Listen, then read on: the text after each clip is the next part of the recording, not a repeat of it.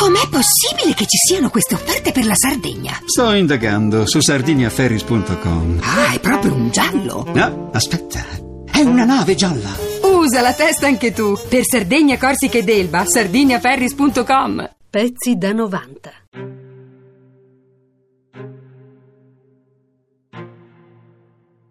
Il dramma viene ora, signore.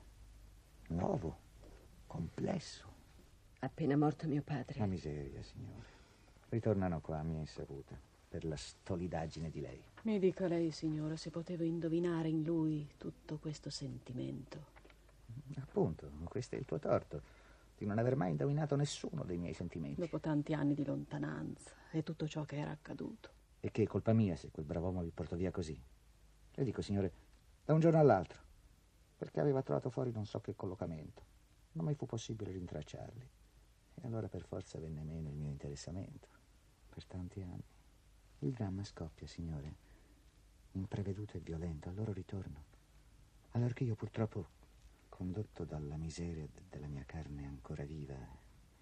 Ah, miseria, miseria veramente.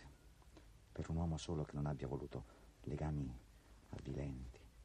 Non ancora tanto vecchio da poter fare a meno della donna e non più tanto giovane per poter facilmente e senza vergogna andarmi in cerca.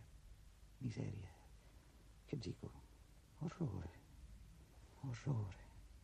Perché nessuna donna più gli può dare amore. Eh, e quando si capisce questo, se ne dovrebbe fare a meno. Ma, signore, ciascuno fuori davanti agli altri è vestito di dignità, ma dentro di sé sa bene tutto ciò che nell'intimità con se stesso si passa d'inconfessabile. Si cede, si cede alla tentazione. Per rialzarsene subito dopo, magari con una gran fretta di ricomporre intera e solida, come una pietra su una fossa, la nostra dignità, che nasconde e seppellisce ai nostri stessi occhi ogni segno e il ricordo stesso della vergogna. È così di tutti. Manca solo il coraggio di dirle certe cose. Perché quello di farle poi lo hanno tutti. Tutti, ma di nascosto. E perciò ci vuole più coraggio a dirle. Perché basta che uno le dica, è fatta. Gli s'appioppa la taccia di cinico. Mentre non è vero, signore. È come tutti gli altri. Migliore, migliore anzi, perché non ha paura di scoprire col lume dell'intelligenza il rosso della vergogna, là nella bestialità umana che chiude sempre gli occhi per non vederlo. La donna, ecco, la donna infatti com'è? Ci guarda aizzosa, invitante. La afferri, appena stretta chiude subito gli occhi. È il segno della sua dedizione. Il segno con cui dice all'uomo accecati. Io sono cieca. E quando non li chiude più?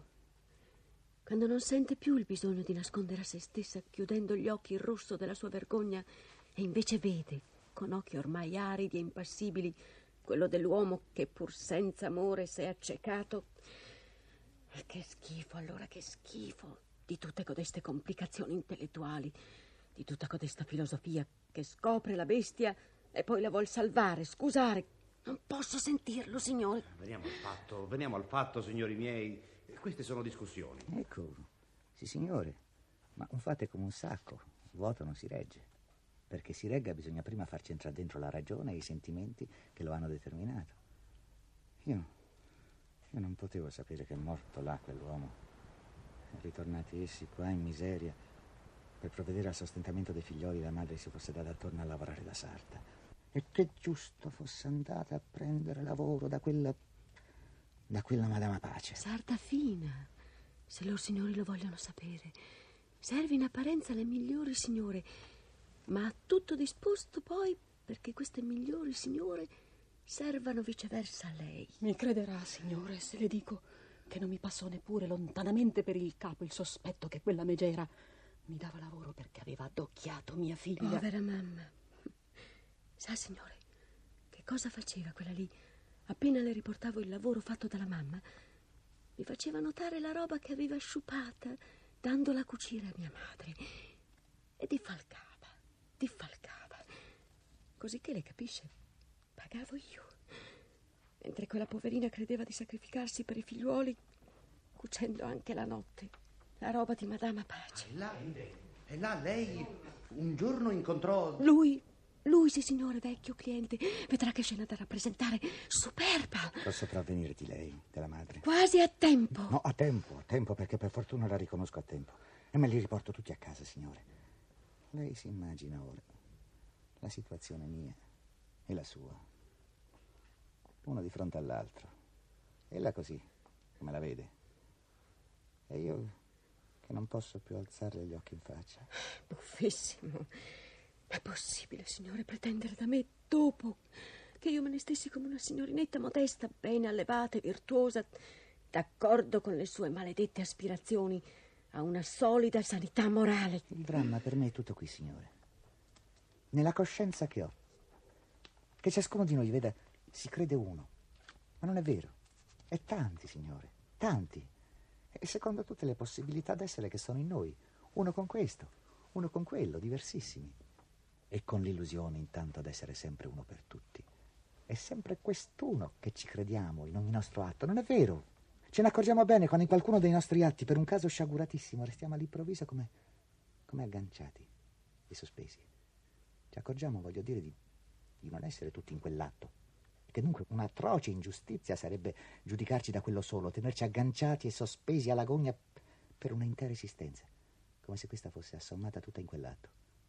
Ora lei intende la perfidia di questa ragazza. Ma sorpresa in un luogo, in un atto dove e come non doveva conoscermi, come io non potevo essere per lei. E mi vuol dare una realtà, quale io non potevo mai aspettarmi che dovesse assumere per lei in un momento fugace, vergognoso della mia vita. Questo, questo, signore, io sento soprattutto. Vedrà che da questo il dramma acquisterà un grandissimo valore.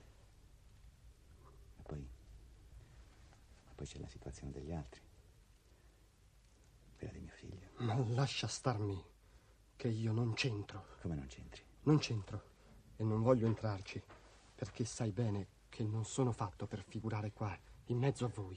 È gente volgare noi, lui fino.